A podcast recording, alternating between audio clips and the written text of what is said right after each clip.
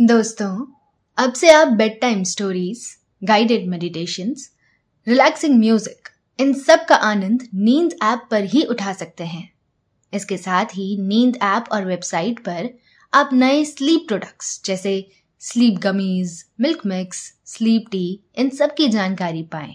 इन products की आपको ना ही कोई आदत लगेगी और ना ही इनसे कोई साइड इफेक्ट्स होंगे। बल्कि ये प्रोडक्ट्स आपको तुरंत अच्छी नींद लाने में मदद करेंगे और आपका स्लीप एक्सपीरियंस बेहतर बनाएँगे। नमस्कार। मैं हूँ लोकेश। और आज मैं प्रस्तुत करता हूँ आकाश कौशिक द्वारा लिखी हुई एक खूबसूरत स्लीप स्टोरी इनक्रेडिबल चाइल्ड ये कहानी आपको एक खूबसूरत प्रेरणा देगी।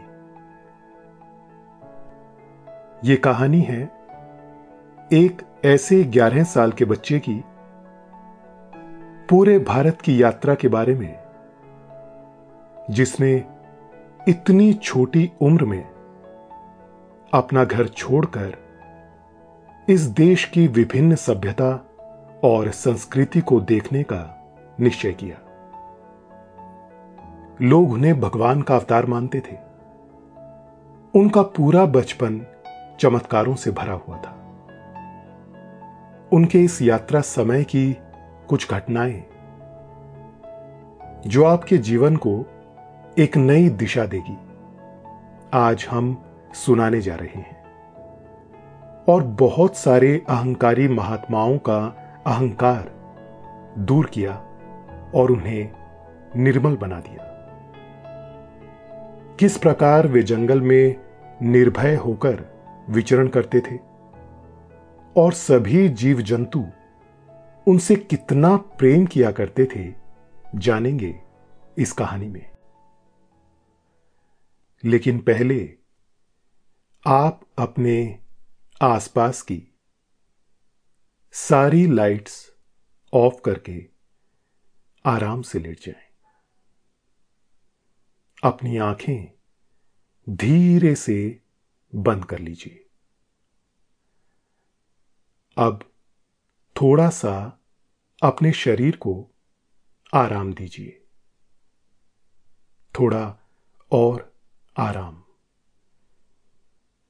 अपने शरीर को बिल्कुल ढीला छोड़ दीजिए। कोई टेंशन नहीं, कोई तनाव नहीं। अपने दिमाग में चल रहे सभी विचारों को, चिंताओं को त्याग दें। एक शांति सी महसूस करें। सब नेगेटिव, पॉजिटिव विचारों को धीरे धीरे निकाल दें। हाथों को सीधा करके अपनी कमर के साइड में रख लीजिए। अपनी सांस पर ध्यान लगाएँ। इसको धीमे या तेज नहीं करना है। बस ध्यान देना है कि कैसे वो आपके नाक गले में होते हुए आपके अंदर प्रवेश कर रही है। और कैसे? वो आपके गले और नाक के माध्यम से वापस निकल रही है। मन शांत, एकदम शांत होता जा रहा है। आप बहुत अच्छा महसूस कर रहे हैं। खुद को काफ़ी हल्का फील कर रहे हैं। सब तरफ़ शांति ही शांति है। सुकून है, खामोशी है। श्याम एक बहुत ही साधारण बालक था, लेकिन उसमें कुछ ना कुछ विलक्षण प्रतिभा थी। वो अपने गाँव में अपने माता पिता और अपने बड़े भाई और भाभी के साथ प्रेम से रहते थे। माता पिता को उनकी पढ़ाई की चिंता हुई तो वो लोग उनकी पढ़ाई के लिए शहर में आकर बस गए। शहर में शाम का मन नहीं लगता था। वे अपने गाँव के सुंदर प्राकृतिक माहौल को अक्सर याद किया करते थे। गाँव में बच्चों के साथ खेलना आम के बाग से आम तोड़ना, माली काका को अपने पीछे भगाना, ये सब बातें उसे अक्सर याद आया करती थी। माता पिता ने ऐसी व्यवस्था की कि उन्हें पढ़ाने के लिए शिक्षक घर पर आते थे। पढ़ते पढ़ते माहौल ऐसा बन जाता था कि पता ही नहीं चलता था कौन अध्यापक है और कौन बालक। बालक श्याम इतने ज़्यादा होनहार और गुणी विद्यार्थी थे कि एक दिन में बहुत सारे श्लोक कंठस्थ कर लिया करते थे। ऐसा चमत्कार देखकर उनके शिक्षक भी हैरान रह जाते थे। अपने बेटे की प्रतिभा को देखकर उनके पिता एक दिन उन्हें काशी ले गए। जहाँ पर बहुत बड़ी ज्ञान सभा का आयोजन हुआ था। और बड़े बड़े ज्ञानी जन अपने ज्ञान के प्रदर्शन के लिए और शास्त्रार्थ के लिए वहाँ पर इकट्ठे हुए थे। काशी नरेश की उपस्थिति में शास्त्रार्थ प्रारंभ हुआ। छोटे से बालक श्याम ने मात्र नौ वर्ष की आयु में काशी के सारे विद्वानों को शास्त्रार्थ में परास्त कर दिया। ये आश्चर्य देखकर काशी नरेश की हैरानी का ठिकाना न रहा और उन्होंने बालक श्याम को अपनी गोद में बिठाया और बहुत प्यार किया। विद्वानों ने उन्हें भगवान का अवतार घोषित कर दिया। जब काशी पुरोहित ने काशी नरेश की गोद में बैठे श्याम के चरणों की तरफ़ देखा तो वो हैरान रह गए। साक्षात परमात्मा के सोलह चिन्ह उनके पद चिन्हों पर अंकित थे। काशी की खूबसूरती ने बालक श्याम का मन मोह लिया था और वो कुछ दिन वहीं पर व्यतीत करना चाहता था। छोटे छोटे बच्चे वहाँ गंगा के किनारे बैठकर संगीत सीख रहे थे। उनका संगीत आत्मा को छू लेने वाला था और मन को मंत्र मुग्ध कर देता था। काशी का शीतल जल किसी को भी अपनी ओर आकर्षित करता था। परंतु पिता के हट यानी जिद के आगे तो किसी की नहीं चलती। इसलिए वो वापस अपने शहर लौट आया। ग्यारह वर्ष की आयु आते आते श्याम ने सभी वेदों, पुराणों को कंठस्थ कर लिया था और उन पर प्रभुत्व पा लिया था। एक दिन अचानक उनका गृह त्याग का मन हुआ और रात को जब सब लोग पूरा गाँव सो रहा था तो वो अपने माता पिता को प्रणाम कर घर से निकल पड़े। नदी में भयानक बाढ़ आई हुई थी। परमात्मा पर विश्वास करके श्याम ने नदी के रास्ते ही अपना सफ़र तय करने का निश्चय किया और नदी में छलांग लगा दी। ये देखकर आसपास के लोग आश्चर्यचकित रह गए। परंतु कहते हैं कि परमात्मा जिसकी बाह पकड़ लेता है उसे कोई झुका नहीं सकता। शाम सफलतापूर्वक किनारे पर तैरते तैरते आ जाते हैं और अपनी यात्रा शुरू कर देते हैं। कई दिनों की पैदल यात्रा के बाद वो एक गाँव के किनारे पहुँचते हैं, जिसका वातावरण इतना मनोरम और मनमोहक था कि सबका मन मोह लेता था। शाम ने उस सुंदर वातावरण को देखकर कुछ दिन वहीं बिताने का निश्चय किया। छोटे छोटे बच्चे उनके पास आकर खेलते थे और उनको ध्यान करते देखकर बड़े खुश होते थे। आसपास से कुछ औरतें कुएँ से पानी भरकर गुजर रही थी और जैसे ही उनकी नज़र इस छोटे से बच्चे पर पड़ी तो उनकी हैरानी का ठिकाना न रहा। जिज्ञासावश, उनमें से किसी एक ने कहा यह बालक तो बड़ा ही सुंदर है। इतनी कम आयु में इसने अपना घर बार छोड़कर न जाने क्या करने का निर्णय लिया है। बालक की सुंदरता और चेहरे का तेज देखकर एक औरत ने कहा, कि मैं तो इसे अपने घर ले जाऊँगी। और ढेर सारे पकवान बनाकर खिलाऊँगी। वे सभी औरतें खुद को शाम के पास जाने से रोक ना सकी और उनके पास जाकर उनका हालचाल पूछने लगी कि बेटा, तुम कहाँ से आए हो और तुम्हारा घर कहाँ पर है? बालक श्याम ने बड़े ही प्रेम से उत्तर दिया। कि यह सारी पृथ्वी ही मेरा घर है। धरती मेरा बिस्तर है और आसमान मेरी चादर है। बालक की रहस्यमयी बातें सुनकर विश्वास हो जाता है कि यह अवश्य ही कोई महान आत्मा है, जो किसी महान उद्देश्य के लिए धरती पर अवतरित हुई है।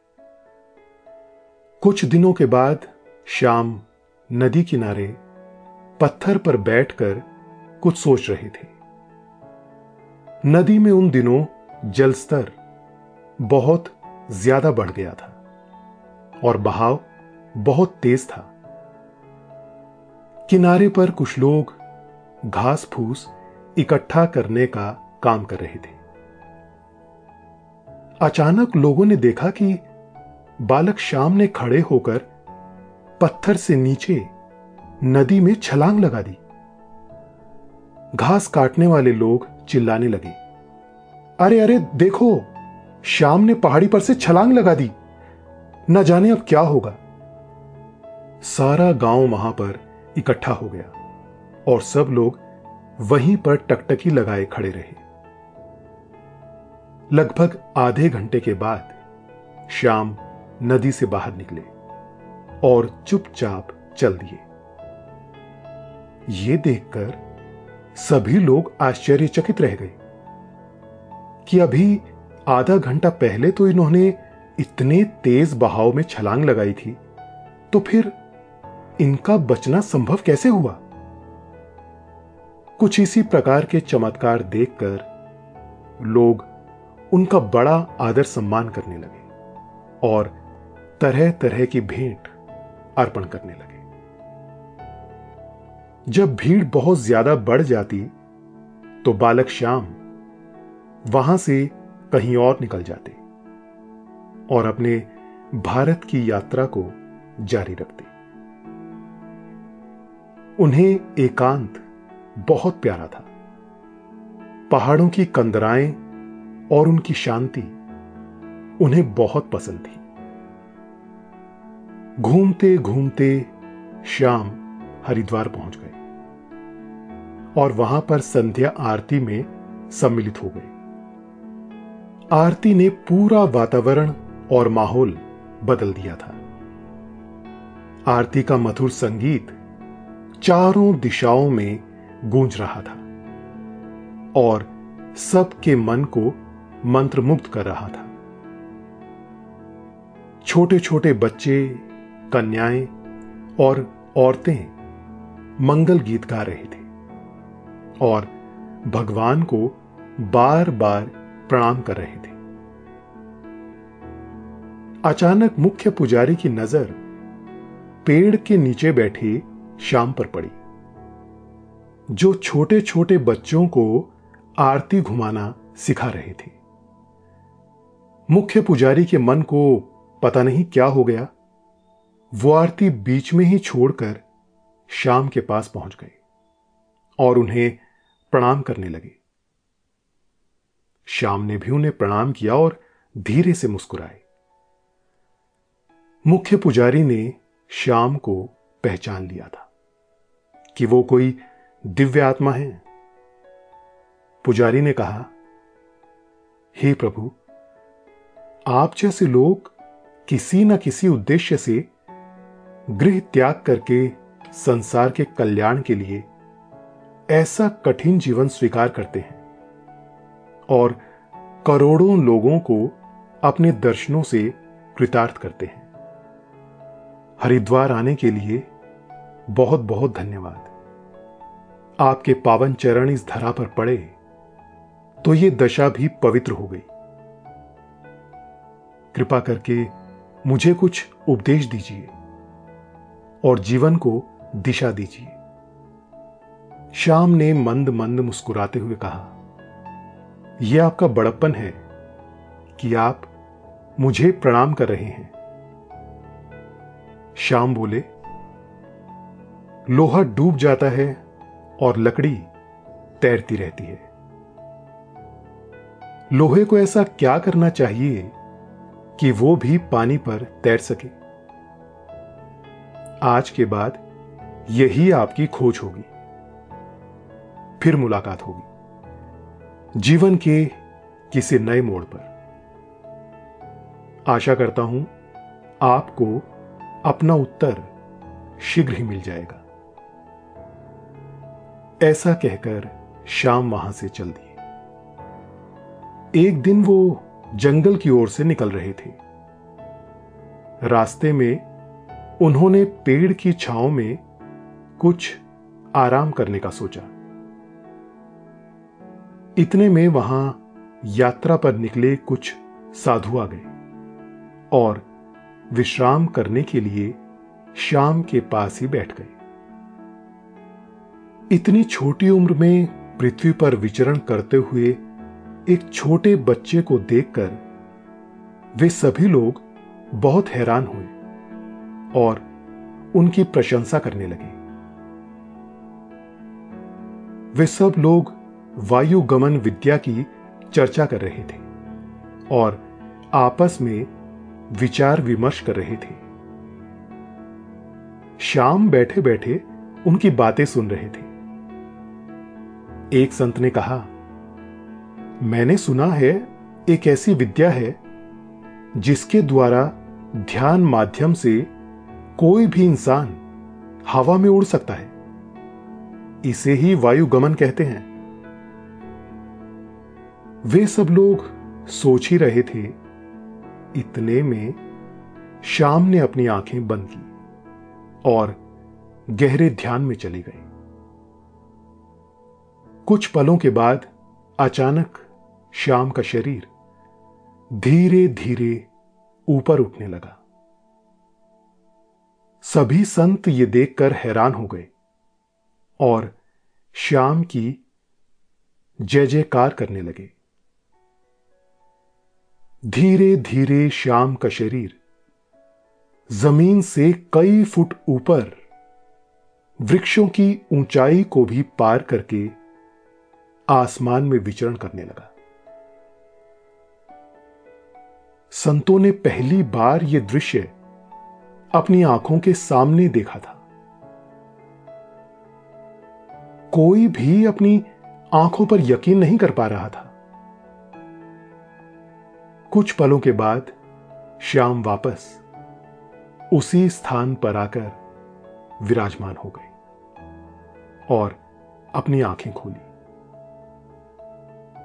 सभी संत उनके चरणों में दंडवत हो गए और उनकी प्रशंसा करने लगे।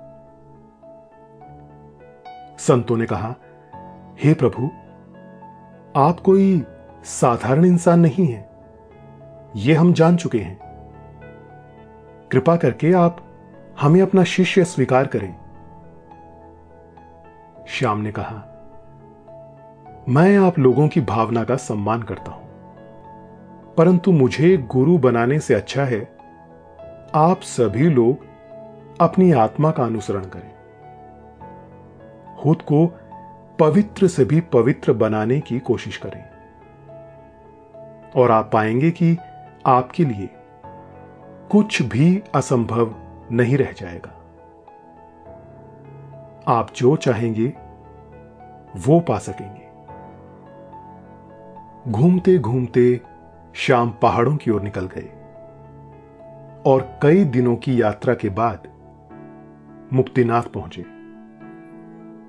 वहाँ स्नान आदि करने के बाद उन्होंने अपनी साधना शुरू कर दी। वो हर रोज घंटों तक पहाड़ी की चोटी पर तपस्या करते। घंटों एक पैर पर खड़े होकर दोनों हाथ ऊपर करके सूर्य भगवान की तपस्या कर रहे थे। उनकी ये कठिन तपस्या देखकर मुक्तिनाथ के मुख्य पुजारी भी आश्चर्यचकित रह गए, क्योंकि उन्होंने अपने पूरे जीवन काल में ऐसी साधना, ऐसा हट और ऐसी तपस्या नहीं देखी थी। बिना कुछ खाए पिए ग्यारह दिनों तक श्याम इसी अवस्था में खड़े रहे। और तपस्या करते रहे। चाहे बारिश आए या तूफ़ान, गर्मी हो या सर्दी, सूर्य का तेज प्रकाश भी उन्हें हिला नहीं पा रहा था। उनकी लगन और भक्ति देखकर सब लोग उन्हें बारंबार प्रणाम कर रहे थे। ग्यारहवें दिन रात के समय, जब सब लोग सो रहे थे और गहरी निद्रा में थे, तब अचानक पहाड़ी की चोटी पर एक जोरदार प्रकाश प्रकट होने लगा और उस प्रकाश में से सूर्य भगवान प्रकट हुए और श्याम को आशीर्वाद देने लगे। सूर्य भगवान ने कहा, हे श्याम, मैं तुम्हें स्वयं बारंबार प्रणाम करता हूँ और तुम्हारी लगन देखकर आश्चर्यचकित हूँ कि ऐसे घोर कलयुग में भी तुम जैसे साधक और पवित्र लोग उपस्थित हैं। मैं तुम्हें वरदान देता हूँ कि आज के बाद सूर्य का ताप और अग्नि तुम्हें छू भी नहीं पाएँगे। और तुम करोड़ों लोगों के जीवन को प्रेम और आनंद से भर दोगे। बालक श्याम ने कहा, हे सूर्यदेव, मेरी तपस्या का लक्ष्य कोई वरदान पाना नहीं था। बल्कि मैं तो इस जगत के कल्याण के लिए यह तपस्या कर रहा था। इसलिए आप कृपा मुझे बस यही आशीर्वाद दीजिए कि मैं इस जगत के काम आ सकूँ और भटके हुए मनुष्यों को सही राह दिखा सकूँ। सूर्यदेव तथास्तु कहकर अंतर्ध्यान हो गए एक दिन शाम पहाड़ों के एक गाँव में उपदेश दे रहे थे और लोगों को सही जीवन जीने की प्रेरणा दे रहे थे।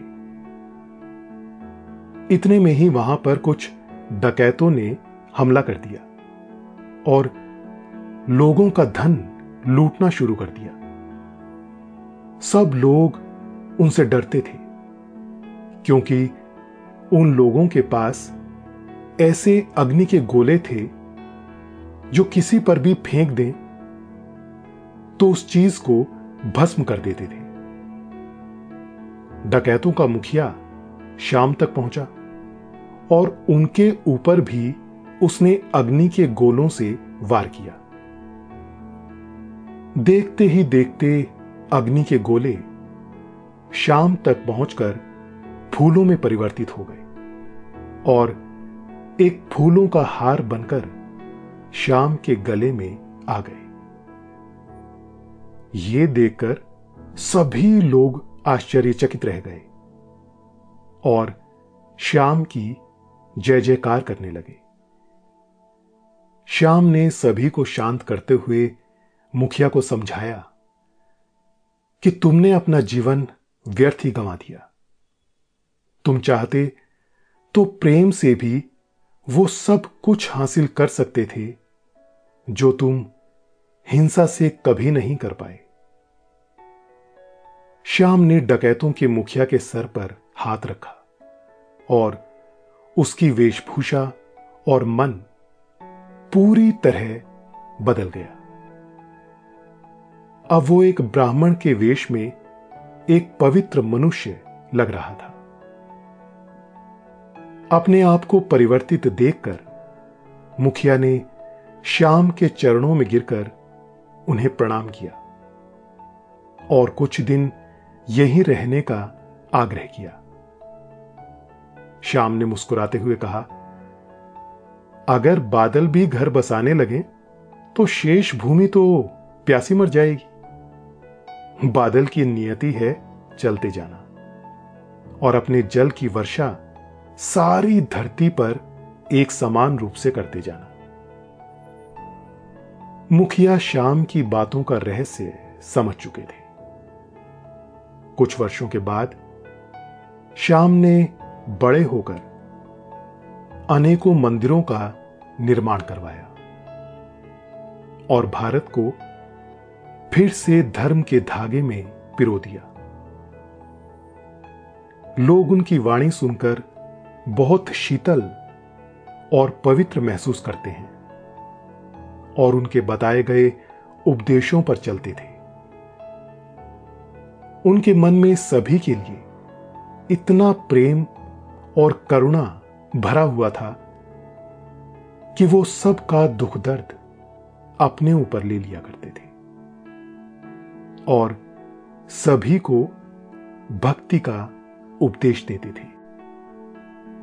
तो दोस्तों, ये थी आज की कहानी इनक्रेडिबल चाइल्ड आशा है आपको आज की ये कहानी अच्छी लगी होगी।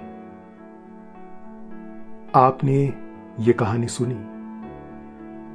आपको अच्छा लग रहा है। और समय हो गया है आपके सोने का। अब आप धीरे धीरे नींद की ओर बढ़ते जा रहे हैं। और नींद आपको अपने आगोश में समाती जा रही है। समाती जा रही है। शुभ रात्रि।